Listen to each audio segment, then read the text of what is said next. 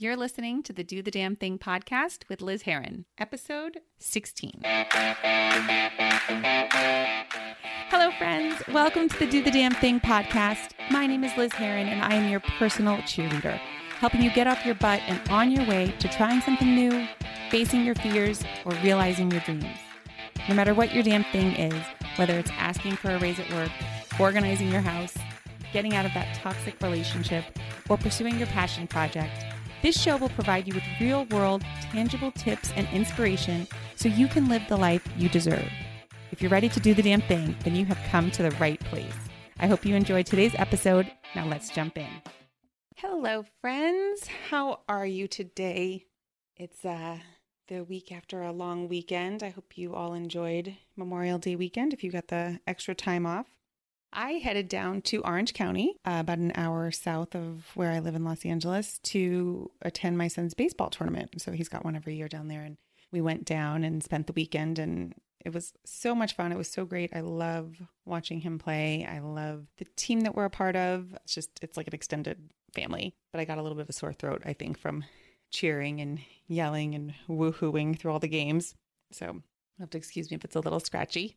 Today's episode is one that I've been thinking about for a long time. It's something that when I kind of poll listeners and do my um, guerrilla style market research and ask, you know, questions in, in my Facebook group as well as in other Facebook groups I'm a part of, this was something that kind of came up over and over as far as what is something that you're putting off doing that you know you should be doing and you just kind of can't seem to get started on it. And it was the number one answer. And it kind of took me a little while to find someone that I wanted to interview on this topic. It is estate planning, right? So if you are putting this off, you know this you know why this is the number one thing because you are not alone so many people just don't want to deal with it right it seems really daunting it seems like it's not for you it seems like it's something for you know old people with a lot of money and uh, investments and all sorts of things. But the truth of the matter is, is that there are three documents that every person over 18 needs. And we're going to talk about it in the episode with my guest, Candace Easton. And she is a lawyer based out of Portland. And she's going to walk us through all the things that you need and how important it is to have these documents in place if you are a parent, especially of young children. But even if they're kind of grown, there's different things that you need to have in place, that your kids need to have in place. If you are divorced, the things that you and your co parent need to have in place. So it's all these really things that, and it's as we were talking about, I was like, oh yeah, there's a reason why no one wants to do this because this not it's not a whole lot of fun to think about like what's going to happen after you die and what's going to happen to your children and your assets and you know all those things. But it's a really really important conversation. It's a really really important step to take. I recently worked on a trust and a will through trustandwill.com and I'll put their link in the show notes. It was super super easy. It's was just something that's just a stopgap. It's not the be all end all final document. And you'll hear in the interview, Candace, you know, kind of talks about how it's really, really important to work with a lawyer on this because things are going to change for me, I just was like, I need something right now because I'm kind of a worry wart sometimes about that, where it's like, I just want to have something in place, even if it's not completely perfect, right? Because it's about taking messy action sometimes. So I really hope that you listen to this interview, get something out of it, and take that step because it really, really is important to have in place to protect yourself and the people that you love. So, before we get into that, though, I want to give a listener shout out to a review that we got um, on iTunes this week from Petia702. And Petia says, a must listen to take the next step. Absolutely love the energy and insights in each episode. Liz is so authentic and shares the tips on how to get out from where you don't belong and live the life you deserve. Thank you so much, Petia. I love getting these reviews. I love getting feedback from all of you. And if you want to live the life that you know you deserve, if you're ready for more, reach out to me. I can help. Let's let's take you to the next level. You can reach me at hello at lizheron.com or just DM me on any of the social channels. I'll put them all in the show notes and, and I'm pretty easy to get a hold of. Okay, that said, let's dive into estate planning. Thank you so much for being on the show, Candace. Um, I'm really excited to talk about kind of planning for the unknown. Thank you for having me. Before we get started, do you want to kind of give a little bit of background on your practice and kind of how you kind of decided to to focus on estate planning?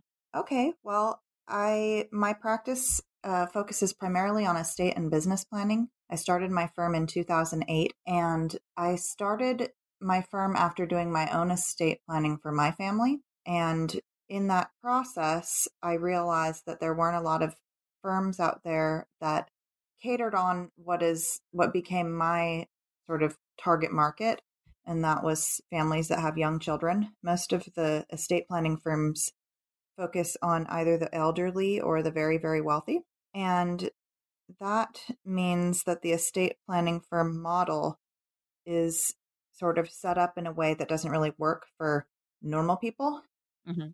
the families that i serve you know they are even if they ha- if if they have a pretty good income and um, a pretty good level of assets, anybody that has young children is kind of living on a budget, and so doing hourly fees doesn't really work for them.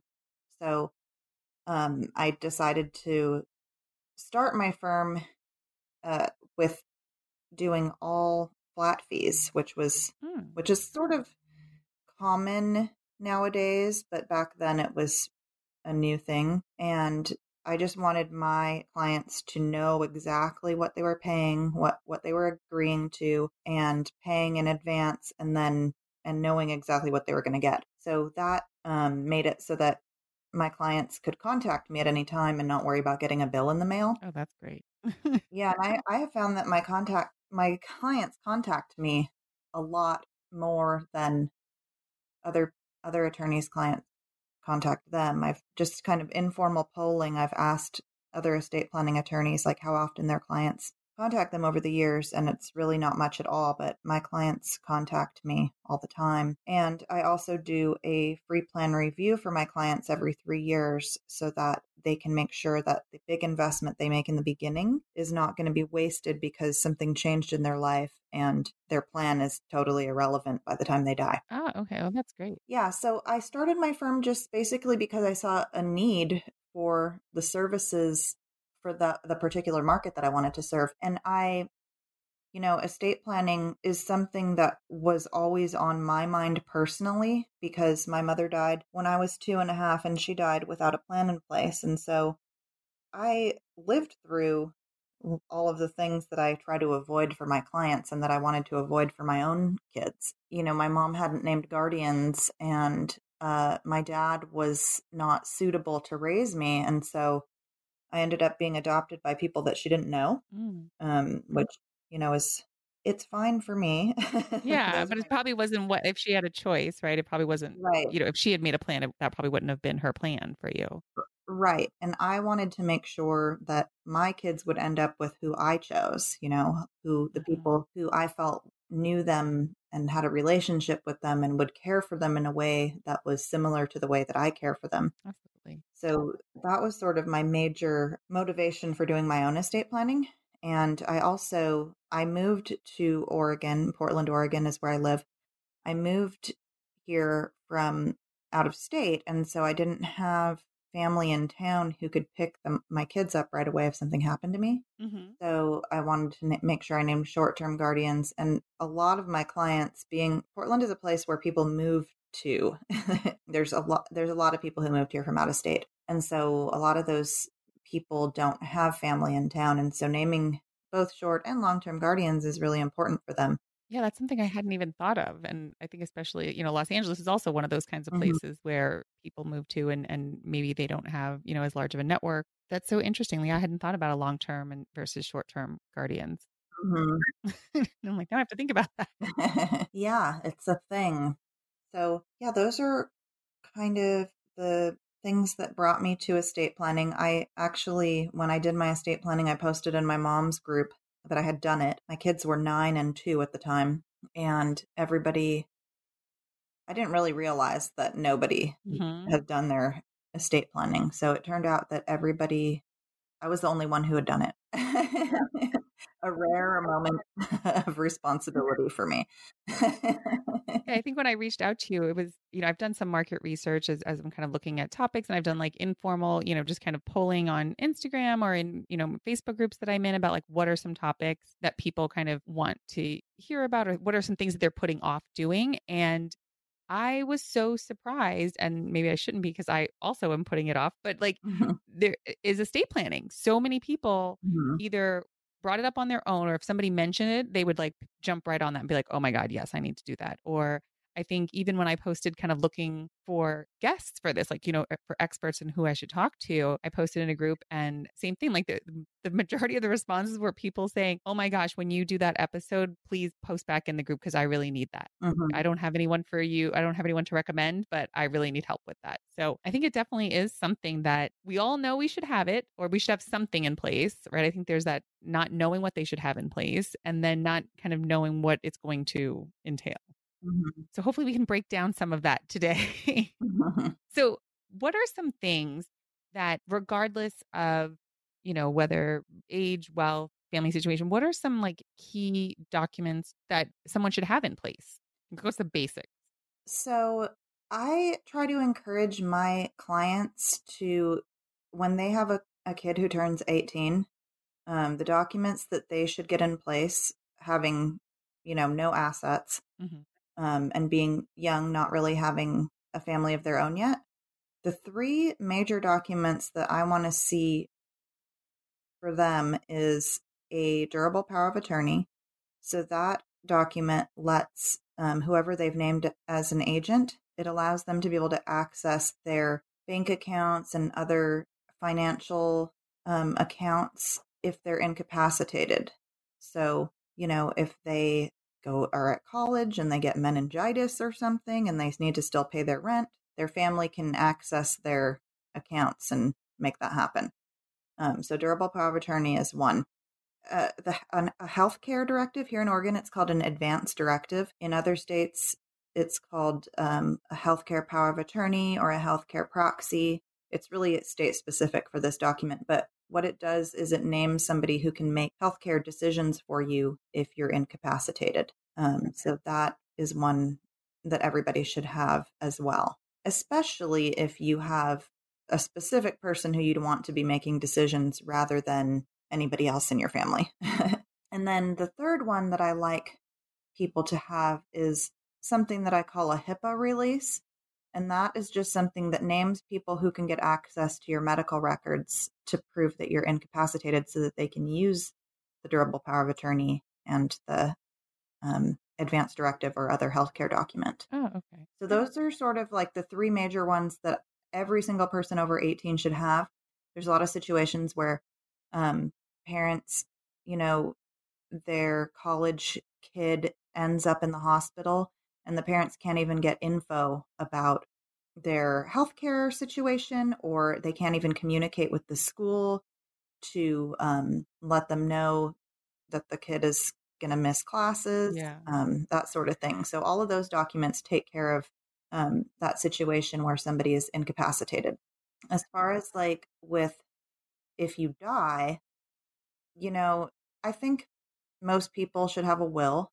A will tells um, tells a court what to do with your assets if you die.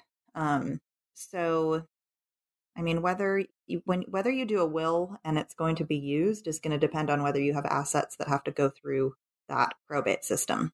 Um, so, not everybody is really going to have a will that that needs to be used. Like, if you don't have any assets, then you might not mm-hmm. need a will. Yeah, and some of the assets that you have, you can name a beneficiary so it doesn't have to go through the probate process. Like bank accounts you can name a person who um, it's paid on death to with retirement accounts and life insurance. You can name beneficiaries who get that those funds if you die.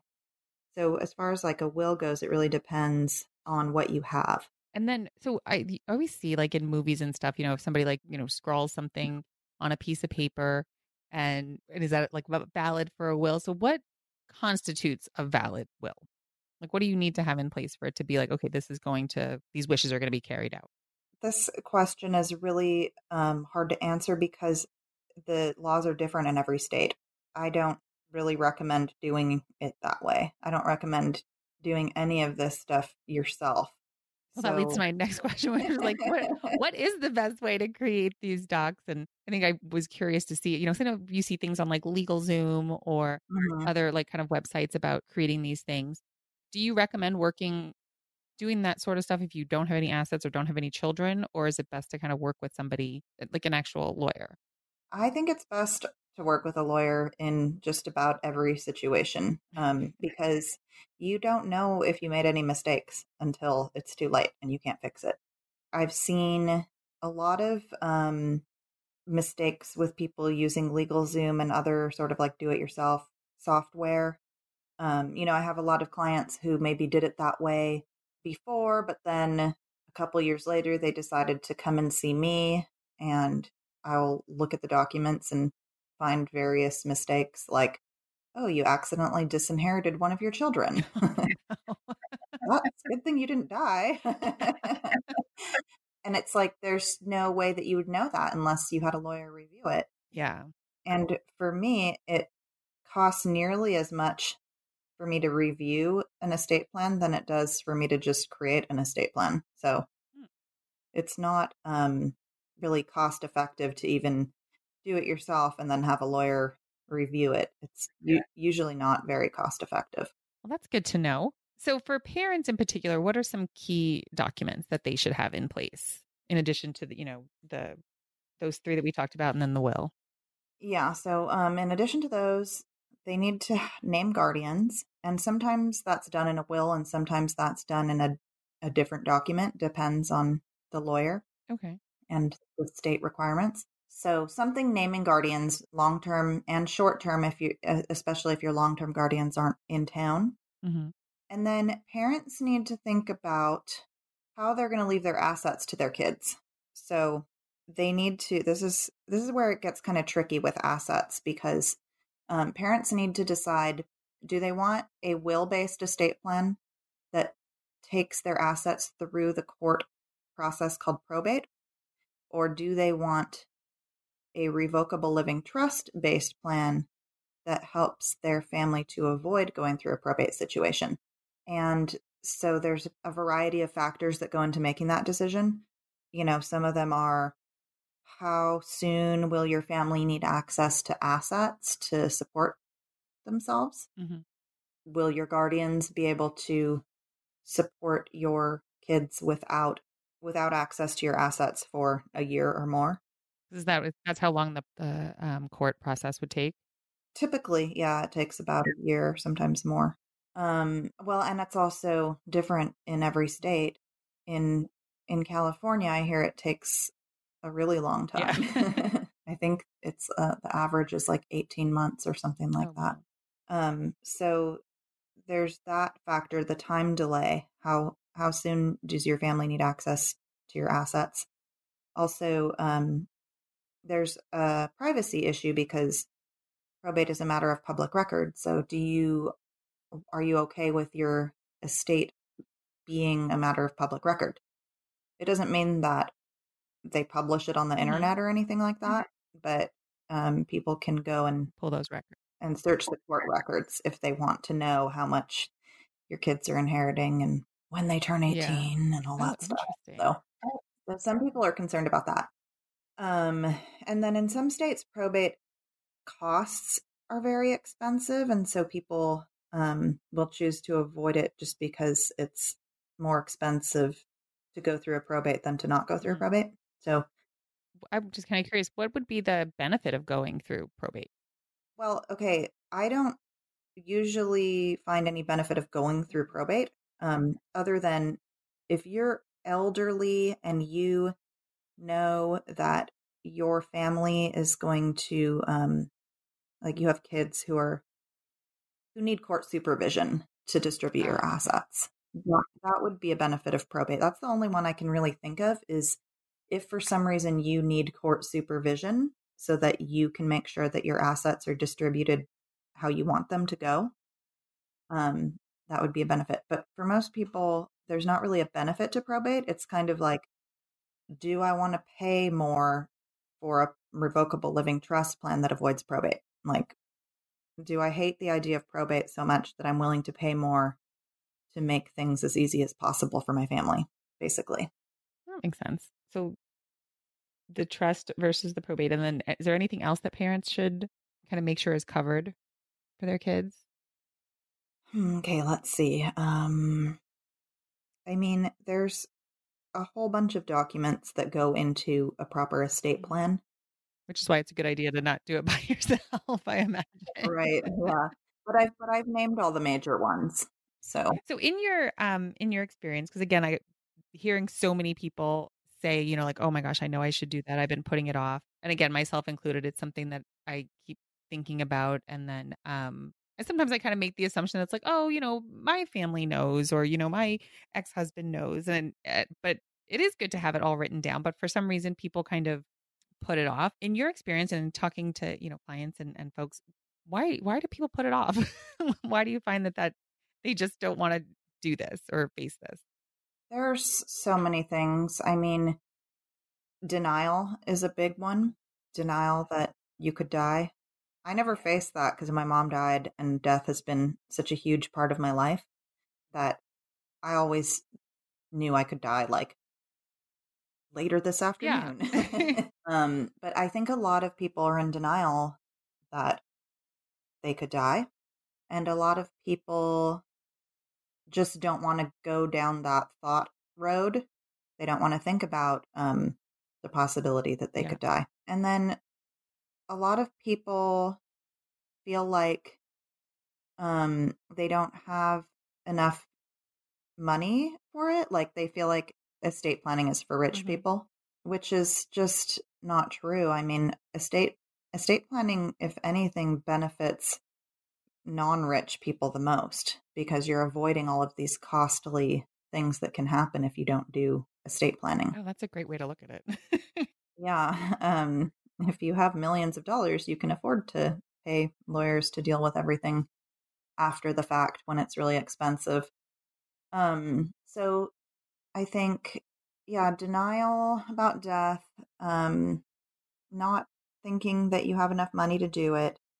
And then also, it's just, um, I think, overwhelming to think about who you're going to choose for different roles. Um, it, I think it's overwhelming to even know what you're doing, like who to call and what the first step to take is, and whether, you know, you should work with a lawyer and which lawyer you should choose. I mean, there's just so many choices to make to even get started. So, yeah.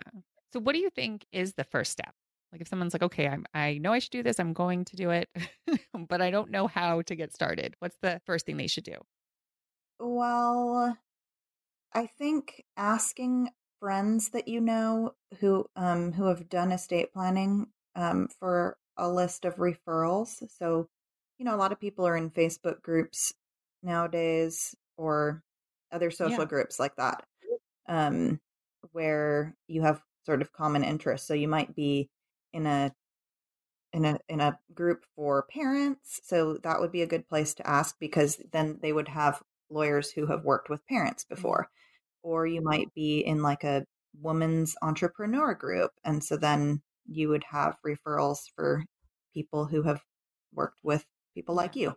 Um, so I think, yeah, asking around for referrals is a good way to go and then um you know just sort of seeing what info those folks have online a lot of lawyer a lot of estate planning lawyers nowadays have on their website a bunch of info that you can read they'll have a blog they'll have videos so you can kind of get a feel for um if you like that lawyer yeah. and if they're tell if they're kind of telling you what um what your steps should yeah. be so, yeah, I think those are good places to start. And I think just making that first appointment, I don't actually know much about what it's like to work with other lawyers, but when people make an appointment with me, we hash out so much stuff in that first meeting. It's like up to a two hour mm-hmm. meeting.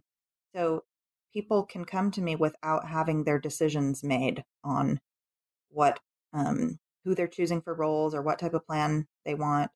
They don't have to have that all figured out. That's what I'm there for. I'm there to give them legal advice. I'm there to learn about their family and their goals and their assets and their hopes and dreams and fears, and then advise them based on my knowledge um, about what risks they face and how to avoid any scenarios that they don't want. So, you know, you don't have to have everything figured out before you go meet with a lawyer. I love that you said that because I think that is one of the things that I know I thought was like, oh gosh, I'm like, I, I haven't thought about all these things. Like, what if the lawyer asked me like what I'm doing about XYZ? It's like, I don't know. So I, I love that it's like, it's okay to not know that. And it's okay to work with the lawyer to figure that answer out mm-hmm. for what works best for you. Yeah. And I see so many people who tell me that they put it off for such a long time because they didn't know who to like name as guardians or yeah. something like that. And it's, you know, I can help. yeah. well, that's great. Is there anything that like you want to make sure that we cover before we end? I mean, I feel like we've, there's been so much information and, and like, I know I'm, you know, ready to kind of to do this, to do this damn thing, cross it off my list this year. Um, is there anything else that you feel like people should know about this or or um, any other tips that you have? Well, I really want to encourage people to sort of reframe their thinking around estate planning because I know most people have it on their list of things I need to do to be an adult, yes. which is great.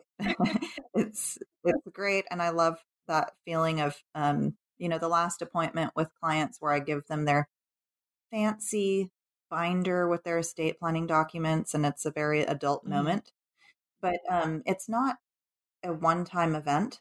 And I want people to approach estate planning really with that. I don't know. Did you ever read The Seven Habits of Highly Successful People yeah. or hear about it? Yeah. Um, that begin with the end in mind mm-hmm. is something that I try to live by and that I think people should um, really apply to estate planning. Like, begin with the end in mind. Like, what do you want in these scenarios that you have to that you have to imagine happening? What is the best that you can do to make that situation bearable? You know, if you are a parent with young children and you die when they're still young, how do you want things to look? You know, you want to have a trustee who can step in right away and start dealing with the financial stuff. You want a guardian who shows up right away, mm-hmm. you know, um, looking at it from that standpoint rather than I need to get these documents, I need to check this off my adulting to do list. Um, but really trying to do the best you can to make things as easy as possible for your family is what I hope to sort of help reframe people's mindset to. And it's not, it's something that you have to keep keep up with over the years. Yeah. You know, you have to you have to always revisit it because your life changes and well, I love that you do that review every what is it every three years. You kind of offer that because it's like let's you know things mm-hmm. change and let's reexamine yeah. that. Um, because I think it is one of those things that people think, oh, once I did that, right? Like you kind of brush your hands mm-hmm. and you're done with that, and now we don't ever have to think about it again.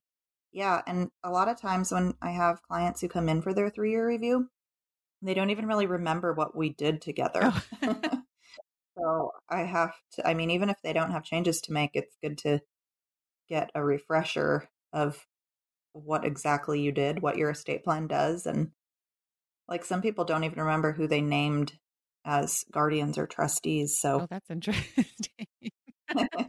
or maybe they're not speaking to those people anymore. They're like, oh, yeah, they're, they're not in our lives. Oh, that happens a lot. I often have to um, update the guardian nominations because people yeah fall out with their guardians. yeah, or like their kids change so much, and um, you know, you might name someone when you're when your kid is like three, and then they have a totally different experience by the time they're 13 yeah. you know? So yeah for sure. Well cool well thank you candace so much for this. This was so informative and helpful and i really think this is going to help people you know like you said like to to begin with the end in mind and to really think about how they want to um leave things for their family and and for themselves. Great well thank you so much for having me. Thank you so much for tuning in today. If you loved what you heard please subscribe share with your friends or leave a review on itunes. As we grow the show i would love to hear from you. What damn thing did you accomplish this week? Is there a topic you're dying for me to explore on the show? Be sure to follow me on Instagram, Facebook, and Twitter at Do the Damn Thing Show and let me know. I can't wait to connect with you and hear all about the action you're taking in your life. In the meantime, get out there and do the damn thing.